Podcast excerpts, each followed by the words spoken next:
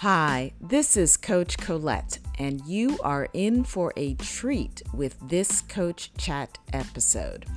If you've been listening to this podcast more recently, you may have heard me speak about BIPOC Mental Health Month for July, which is for Black, Indigenous, and other people of color. Now, have you ever asked yourself the question, why is the world's largest minority, over 1 billion people, often overlooked in the diversity conversation? Well, July is also Disability Pride Month, and that's why I'm so excited to bring to you this episode with Tiffany Yu, who is the founder of DiverseAbility, which is a movement dedicated to raising disability awareness and reshaping conceptions of ability. Now, we've gone back in the vault a little bit for this episode. That's my little joke for you. We actually had this conversation back in April. Although now that you know that we are in this new phase of renewed lockdown due to the coronavirus, a lot of what we talk about is still very relevant. And you are really going to get the experience of being the, quote, fly on the wall, because I've decided to include the pre-interview portion of the conversation because she and I just had such a great chat. So you'll hear us talk about what it's like to be seen, to be heard, to have your experiences validated, and what it feels like when that's not the case. Tiffany poses the question, can disability be the reason for someone to belong rather than to be excluded? She shares her personal journey of coming to self-love and self-acceptance. We also talk about the difference between self-care and survival care, which is really crucial in this time of self-quarantining. And she and I have something in common. We are both self-quarantining on our own. So get ready and listen up to this episode of Coach Chat.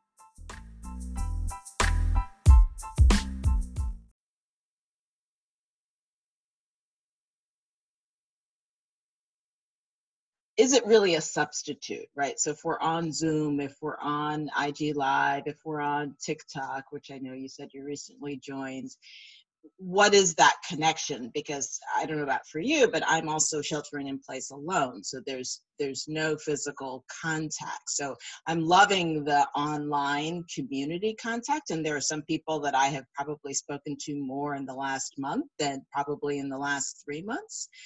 But there still is that sense of, again, each of us are experiencing this differently depending on how much digital contact as well as how much physical contact we're getting. For sure. I mean, I also live alone, and it's been interesting. I will get texts out of the blue from people I haven't spoken with in a while, but I keep revisiting and sitting in gratitude that people know I live alone. And for those of us who are living alone, sheltering can be hard. I have found I am a little bit of a homebody, so I feel like I've been okay.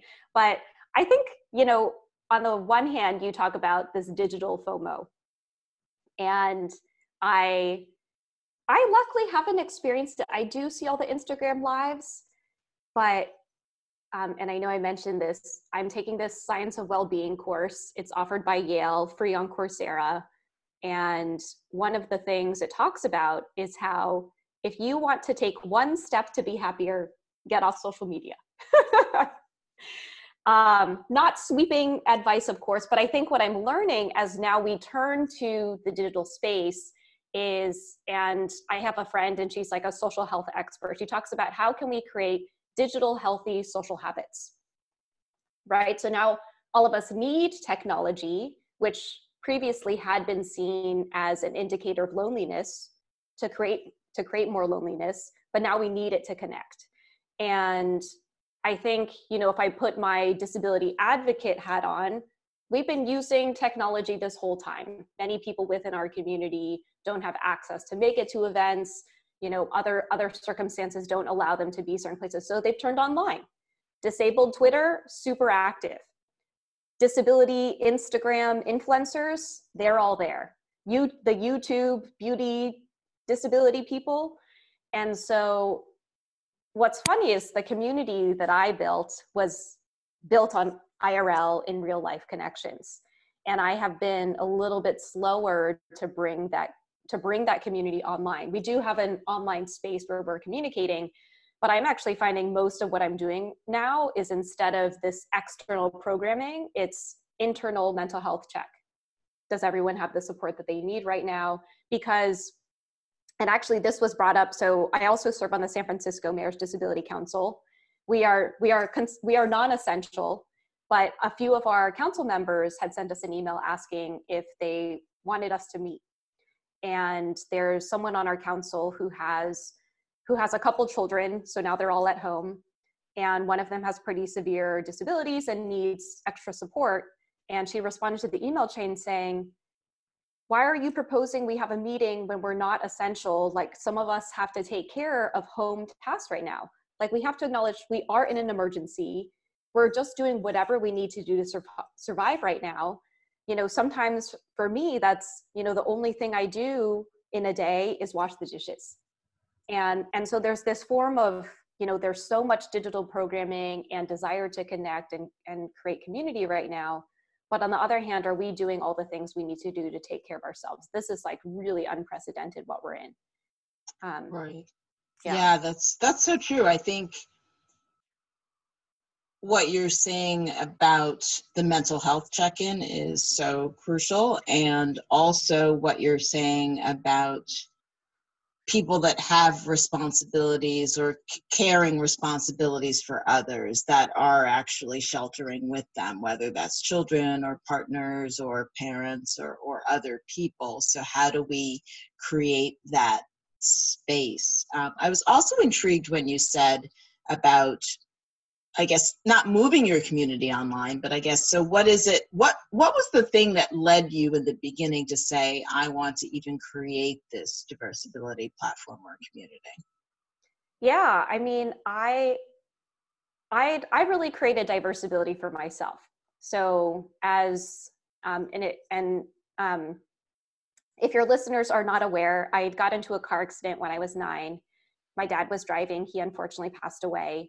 And my right arm was paralyzed in the car accident. And so I just grew up feeling really alone, really isolated.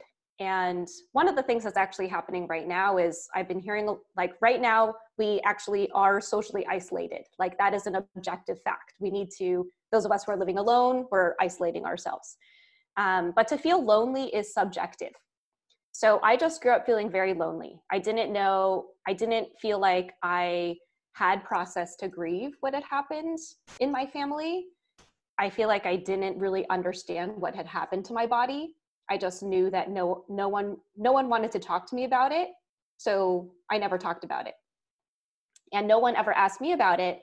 So I never learned how to talk about it in a way that made me feel strong and empowered in my narrative. And so come to college, which is, I started DiverseAbility in 2009. And at the time I was in college, I had just finished this internship on Wall Street. So I was feeling pretty good, Wall Street internships.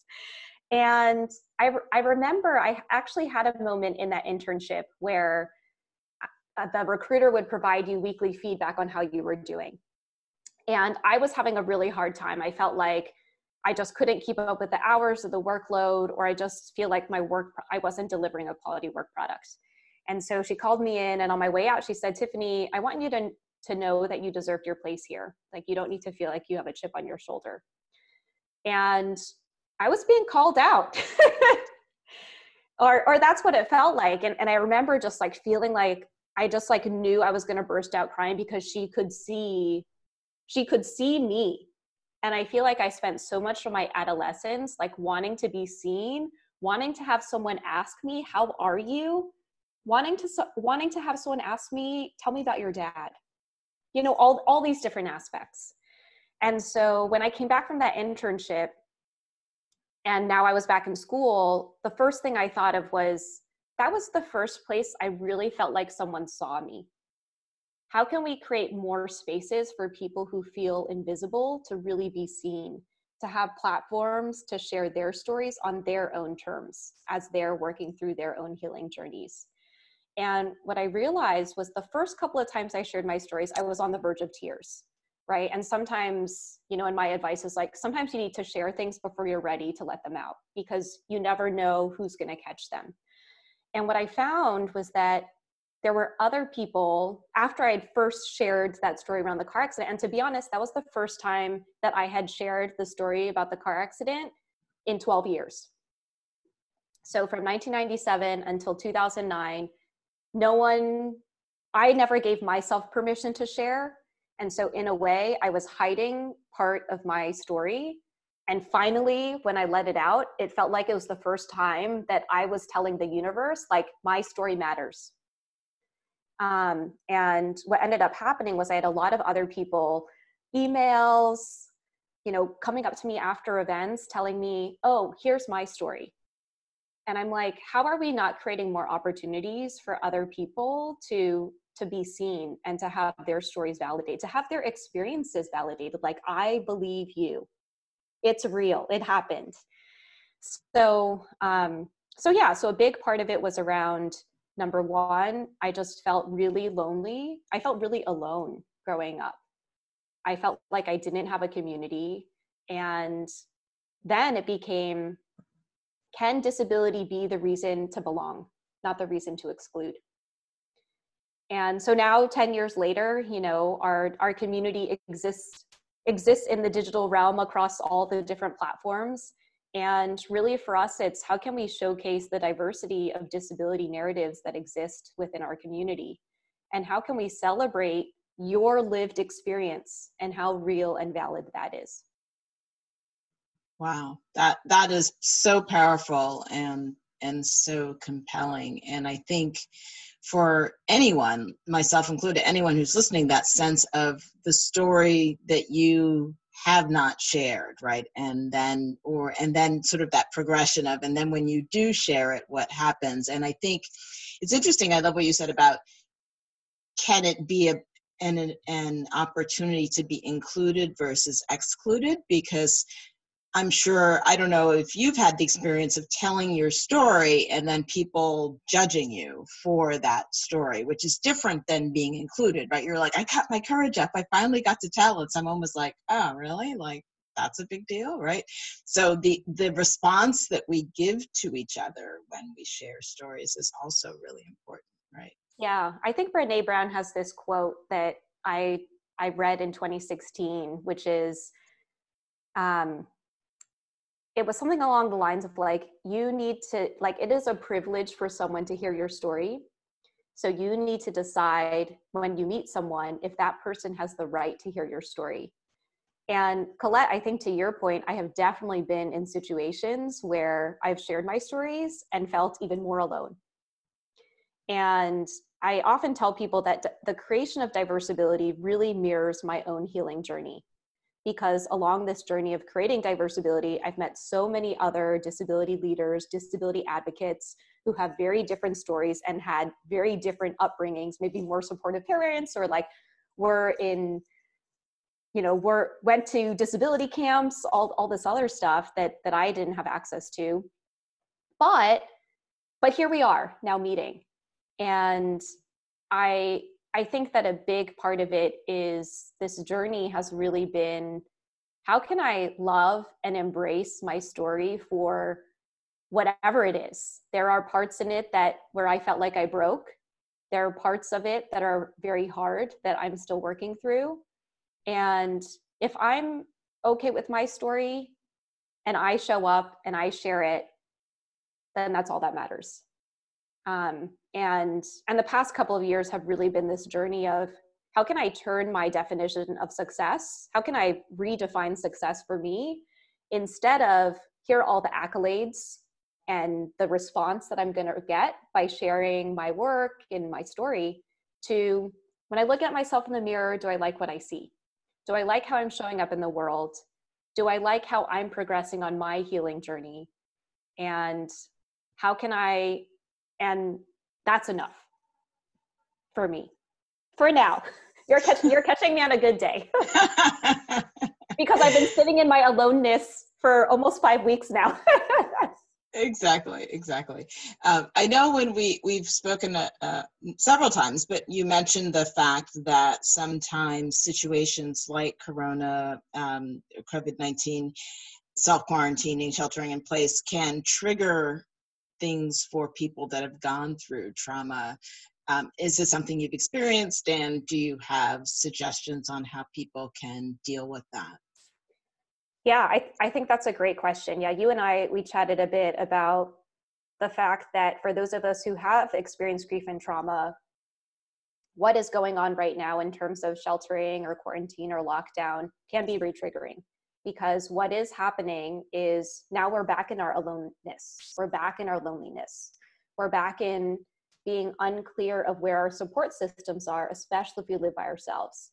And I guess I'll say two things. So one is at the end of last year, I actually joined a grief group for people who have lost a parent.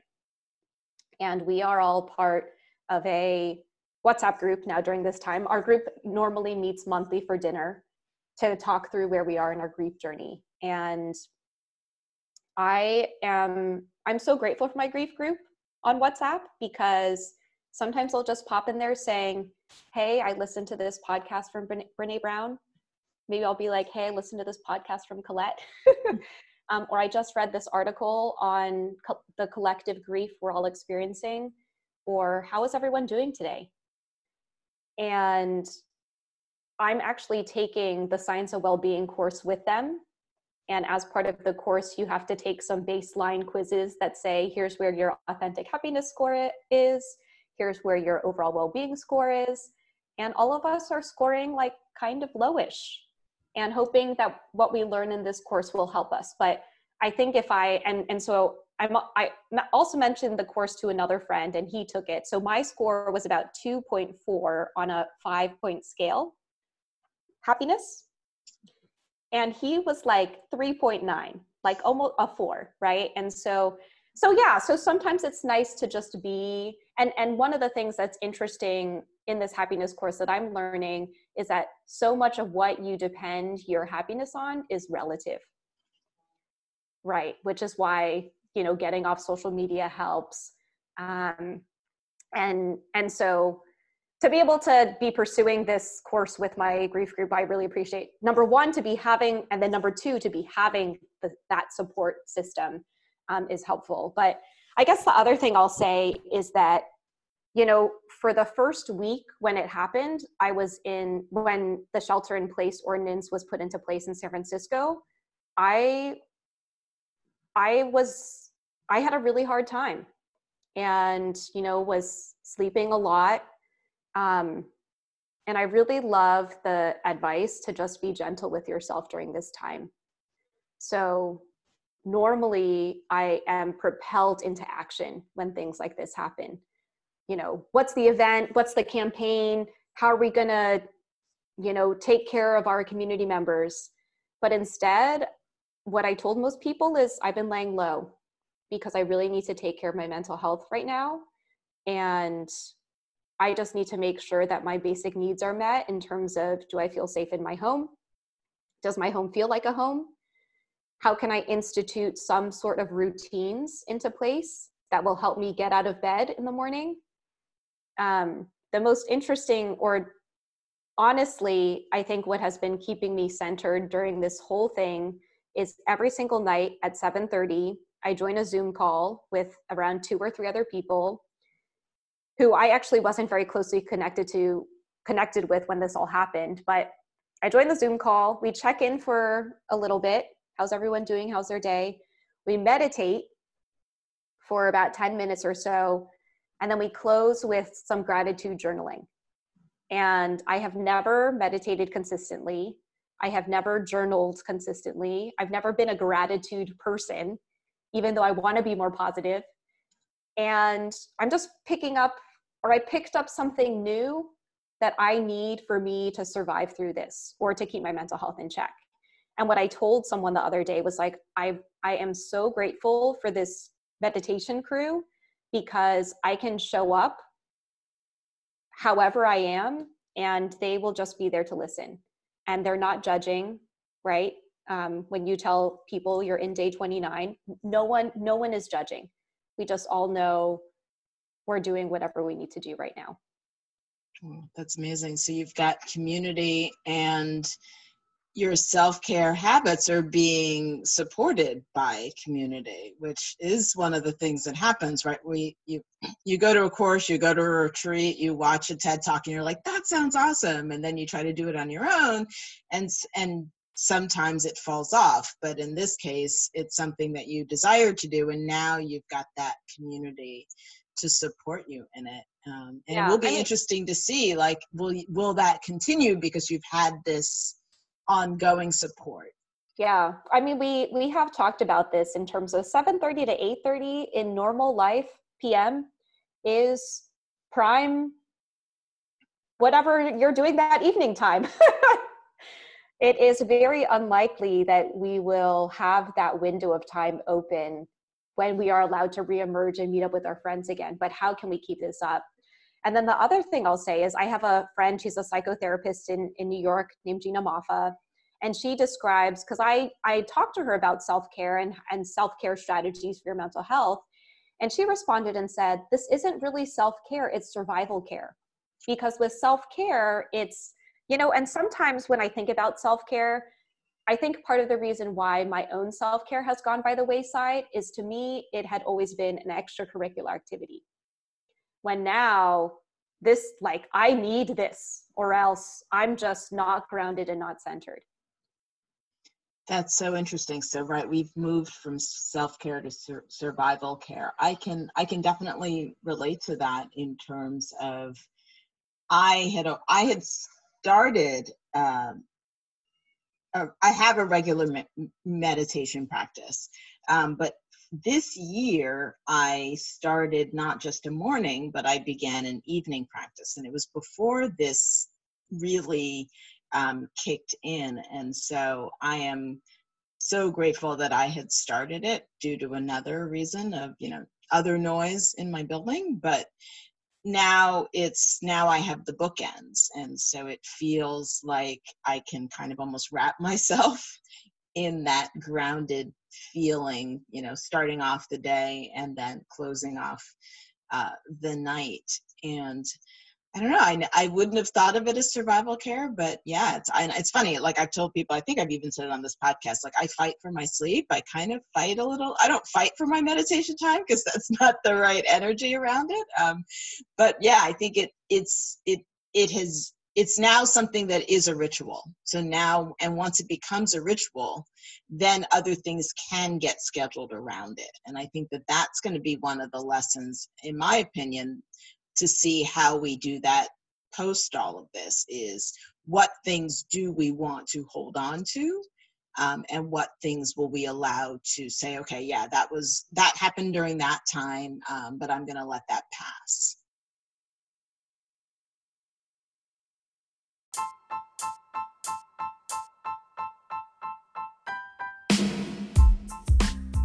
So what do you think of the episode so far? What are your main takeaways? Before we jump into the next segment, I have a question for you. How are you dealing with the uncertainty that this pandemic is creating? The thing is, we all have different responses to trauma. Do you tend to fight or get angry? Flight or run away, or freeze, get stuck? We're all being impacted by this situation in different ways. The goal is to recognize how you respond, find healthy ways to release your anxiety, so you can take steps to thrive once all of this subsides. It is possible when you start within. And I would like to help you to do it. you can visit my website, startwithincoaching.com, and at the top, click Start Here to schedule your complimentary activation call. We can talk about what's going on in your life right now, how you are in your mental health and well-being, and where you would like to be when this all ends. So go to startwithincoaching.com and click Start Here to start your journey within.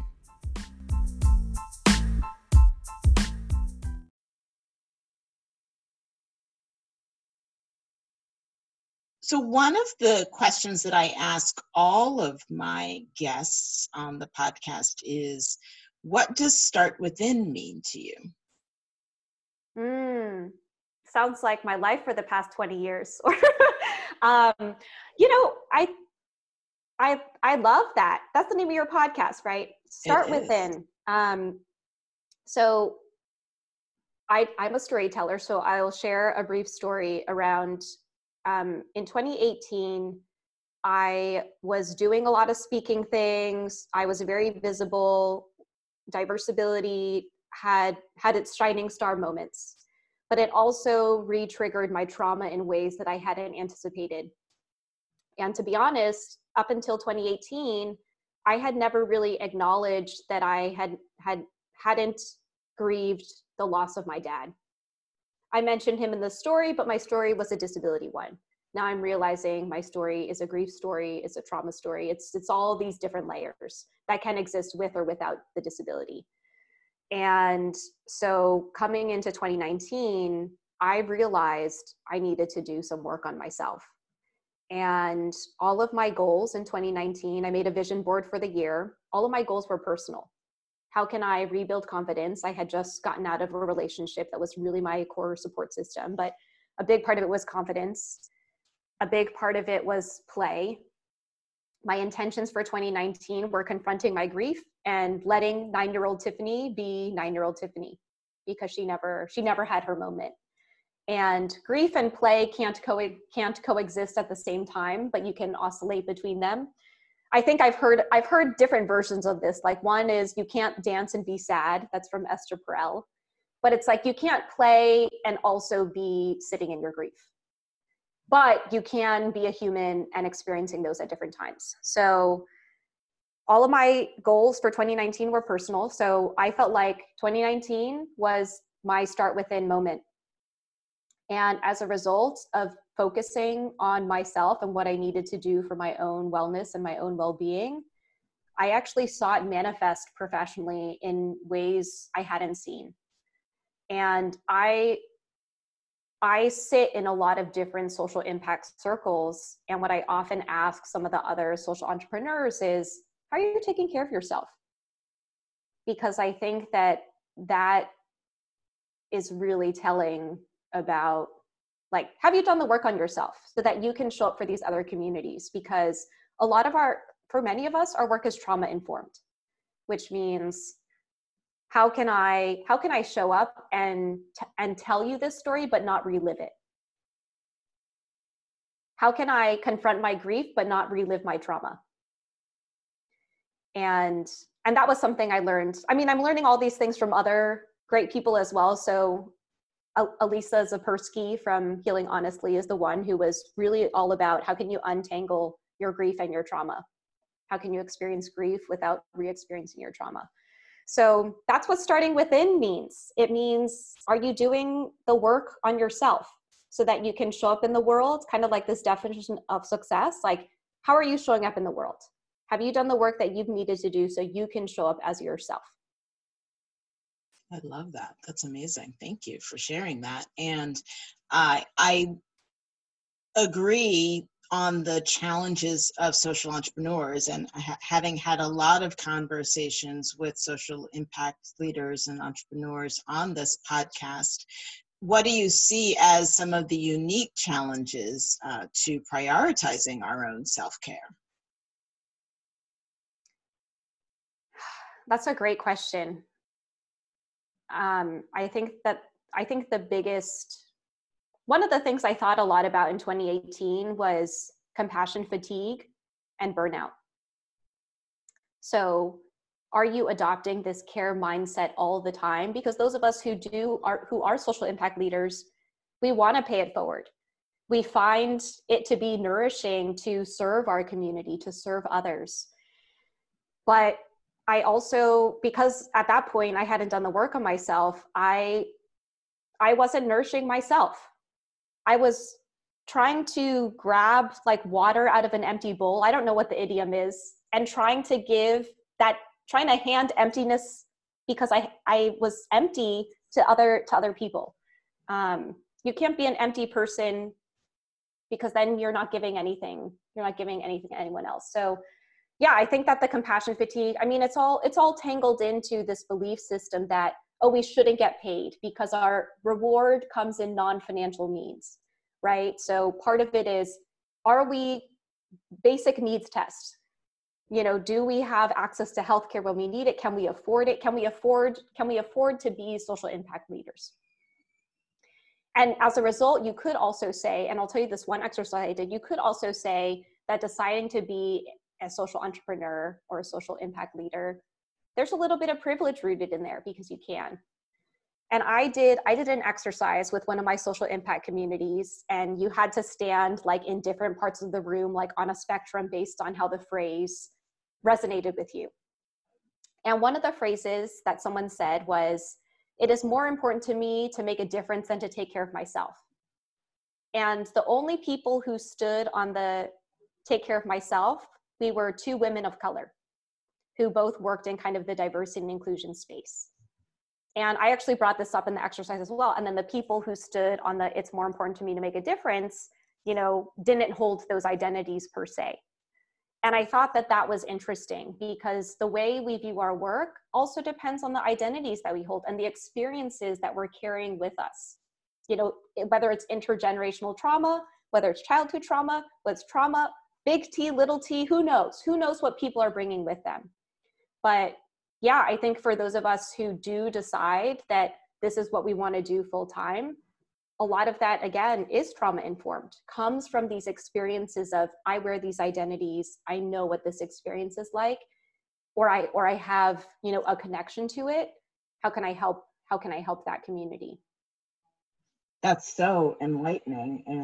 And I'm thankful that you shared that experience and that exercise with us, because it is interesting to think about that in our current environment. Like you made the comment earlier about, oh, we're not essential workers, like your team not being essential workers. And I've been thinking about that, you know, when I talk about, oh, it's day whatever that I haven't been out of my house, and oh, I'm expecting deliveries, right? There is some privilege in that, right? The ability to be able to do that. And so again, for me, particularly with all that's happening now, it's a matter of, are we becoming more aware of our identities? Are we becoming more aware of our privileges? Are we becoming more aware of our trauma? Are we becoming more aware of our triggers? And hopefully using this time as a way of working through some of those issues. Yeah, and potentially maybe this is a time for others to start within, you know? And one of the things you and I did talk about is I do have anxious tendencies, based on my childhood experiences and my dad passing away so young. And I have been really grateful for this time to sit with myself. And I hope that I also want to say, like, privilege is not a bad thing. I acknowledge that even as a disabled woman of color, I have enormous amounts of privilege. And what matters is what you do with that privilege, right? So how can I use my platform? How can I use my voice, whatever, to help elevate others in my community and lift them up? But yeah, I'm hoping that more people use this time, or use part of this time, to really sit with themselves. And I thought that you did such an amazing job of articulating it, to say this could bring up trauma, it could bring up grief, it could bring up privilege. This is, you know, I think what is happening right now is a lesson in compassion. And how are we going to take these lessons back out with us into, I want to call it the real world, but I'm not sure if sheltering is our new real world. How are we going to carry these lessons forward with us? Right. Right. And that's where I am as well, with the sense of what lessons, what nuggets can we take with us? Although we do know that for whatever reason, we as humans do tend to learn during adversity a little bit more than during, when things are going well, but right. Like, so if we're going to go through all of this to be able to say, wow, this is what I learned either about myself or about our collective, and being able to, if we're all going to buy the, I survived whatever, t-shirts, like that, when we're wearing that t-shirt, right, there's actually something else going on, or there's something valuable that we've gotten out of this experience. Yeah. One of the things that I have learned that I've really been kind of like sitting on is I watched a video where someone talked about their window of tolerance, and what they meant was, or they used the example of, if you take a really cold shower, or if you take a shower and there happens to be no hot water, you're gonna sit in that moment and you're gonna be like, oh my God, it's so cold, like I'm not gonna survive. But then you get out of the cold shower and you're still there. And so it's actually gotten me thinking a lot about the experiences I went through as a kid. I think expanded my window of tolerance. Right now, what's going on in the world, I think, is expanding everyone's window of tolerance. If we do what we need to do for our survival care, we are likely, and we do what we need to do to stay safe and stay healthy, we're going to come out of this with an expanded window of tolerance. And I think that is a powerful thing. It's a very powerful thing. I love that. So we're going to expand our windows of tolerance. I love that. So how can our listeners learn about you and DiverseAbility and all of the other amazing things that you have got going on, including, I think, maybe a podcast? I know, I was going to say the Tiffany Empire, the Tiffany Yu Empire. You can follow me across social media at I'm Tiffany Yu. That's the letter I, the letter M, followed by my first and last name. And then you can also follow DiverseAbility across social media. And I know we didn't spend a lot of time talking about DiverseAbility. I also want to acknowledge, like, Tiffany as her own human, has other things that are happening outside of DiverseAbility. But one of the things I always tell people is, if you're looking to be a better ally within the disability space, one of the lowest, I don't know what the right word is, like the smallest thing you can do that still makes a big impact is follow disabled people on whatever social media platform you use. If something resonates with you, just click that share button. And then you've expanded the audience of who sees that content. And those are just really small ways, because once you start seeing more disability content on your feed, then it stops becoming so sensationalized or an other thing. It's just like, oh, here are the disability issues that, or here are the issues that people with disabilities are facing right now during the pandemic. I want to be more aware of this, or like, now I know, so that the next time I am part of a conversation, I can say, hey, have we thought about the disability community's needs during this time? Right. No, that's so true, because and it can be challenging to see outside of our own frame of reference, right? So whether we are innovating or building solutions or creating communities or building platforms, having that extra perspective onto this, well, A, it should be part of the conversation too, but if someone's not part of that, being able to say, have we thought about this? And then do the research. Would that be a fair way to say that? Yeah, no, for sure. Well, I guess as to help put it in context a little bit, like, I noticed that, or before this pandemic, I am Asian American, but I wasn't really involved in the conversation. And over the past couple of months, I'm like, you know what, I want to be more aware of kind of what's going on in the community. So I started following a lot of different public figures in the space. And then I was like, you know what, I've been living in San Francisco for 3.5 years, but I only really see a small portion of what the city is. Let me follow more San Francisco influencers so I can see all the beauty that the city is. So I think it's just expanding your frame of mind of maybe you see things a certain way. If you introduce new elements into your frame of reference, it actually, number one, it tackles bias. So I have a friend who will make her screensaver like pictures like racially diverse stock photos. So they're just always filtering through. But yeah, I think just that heightened level of awareness so that when you do have conversations, you can be like, oh, have we thought about this? I may not have that identity, but I've been exposed to how people may live, how certain people live, and want to include those perspectives in here. Mm-hmm. Fantastic. Yeah. Thank you for opening that window for us. And your podcast? Oh, so the podcast is called Tiffany and You. You can find us across all the podcasts, anywhere you listen to podcasts. And the best place to find us is on Anchor, anchor.fm/I'mTiffanyU. Very cool. Yes. We love Anchor too. Well, I'm so glad that we took this time out to have this conversation and just talk about what's up during this crazy pandemic. Yep. So we'll have another podcast on that. Yes, we will talk about that soon. So thank you for sharing your time. Thank you for sharing your insight. And I do look forward to our next conversation because I know it will be as fun. Thanks, Colette.